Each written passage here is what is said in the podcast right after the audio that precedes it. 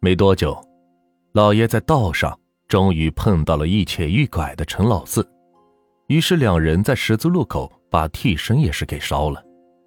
一般来讲，老爷给人家张罗这样的事儿，即使收不到钱，人家也是会送一些米啊、面啊什么的当做谢礼。可是这陈老四家过得挺困难，也拿不出什么像样的东西来，于是勉强的凑了一桌子酒菜。等烧完替身后，硬是拽着老爷非要到家里喝几杯，以表谢意。老爷是推脱不掉，只好被陈老四拉着回到了家中吃酒，而且这一喝就喝到了大半夜。两人终于是喝的差不多了，老爷是急着往回赶路，陈老四怕老爷喝多了，就一直是送出了村口。见老爷摇头说没事才算是放心的回去了。老爷拎着个煤油灯，摇摇晃晃的往回家路上赶。虽然是喝了不少的酒，脑袋是迷迷糊糊的，可还不至于醉的是认不清回家的道。就这样，也不知道走了多久，直到老爷听到前面传来了扑通扑通的，像是刨地的声响。呃，谁啊？老爷停下来，拿着煤油灯往前面是探了探。隐约的看到前头有个黑乎乎的人影，抡着镐头正在刨地，而且在道中间已经是刨出了个大坑来。大晚上的干什么呢？老爷瞪着眼睛是吼了一声，边说着边往前是快步走去。也不知道是不是酒劲儿迷了心窍了，当时是压根没有意识到有啥不对劲，还是一门的心思。要上前阻拦，心说：“这人在道中间刨个坑，还怎么让人走啊？咋这么缺德呢？”你说我干嘛呢？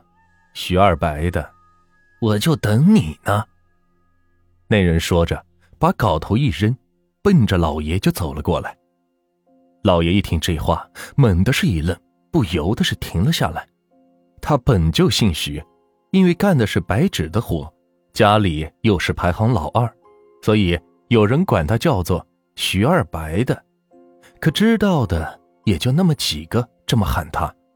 所以当老爷忽然反应过来对方是谁的时候，突然轰的一下，整个人头皮是唰的一下是炸了起来，而且顿时是从头凉到了脚底板，什么酒劲儿也是立刻全没了，一下子是妈呀一声就扭头就跑。老爷认出这个人不是别人，正是和陈老四同村的王顺。王顺以前和老爷同桌喝过几回酒，关系还算是不错，和陈老四一样，也管老爷叫做徐二白的。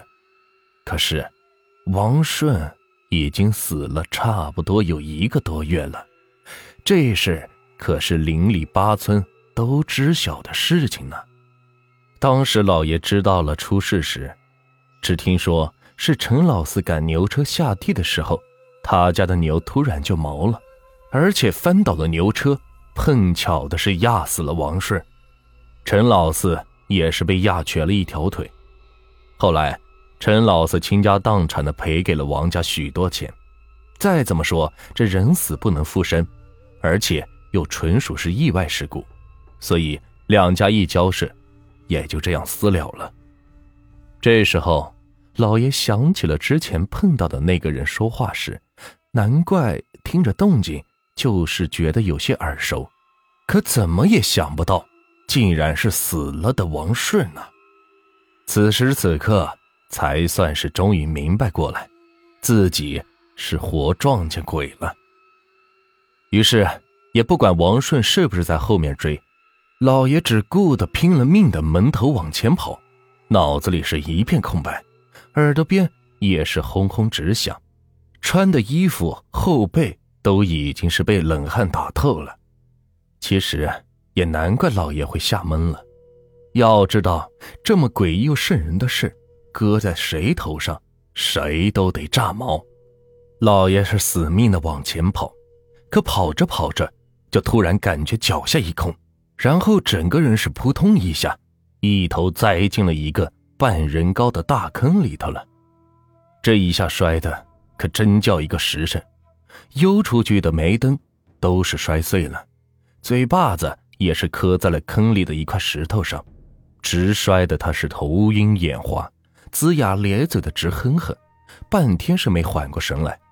等老爷拼着命从坑里爬出来时，才感觉到满口的牙疼，伸手一摸，全是血，两颗血牙正掉落在了手心。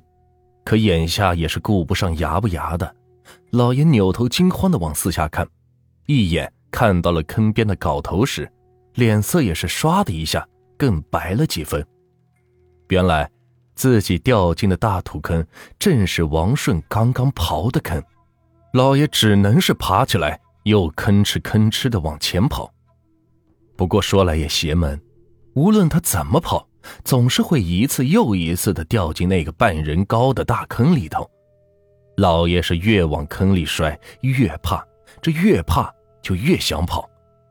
直到事后才明白过来，其实当时他是遇到了鬼打墙了。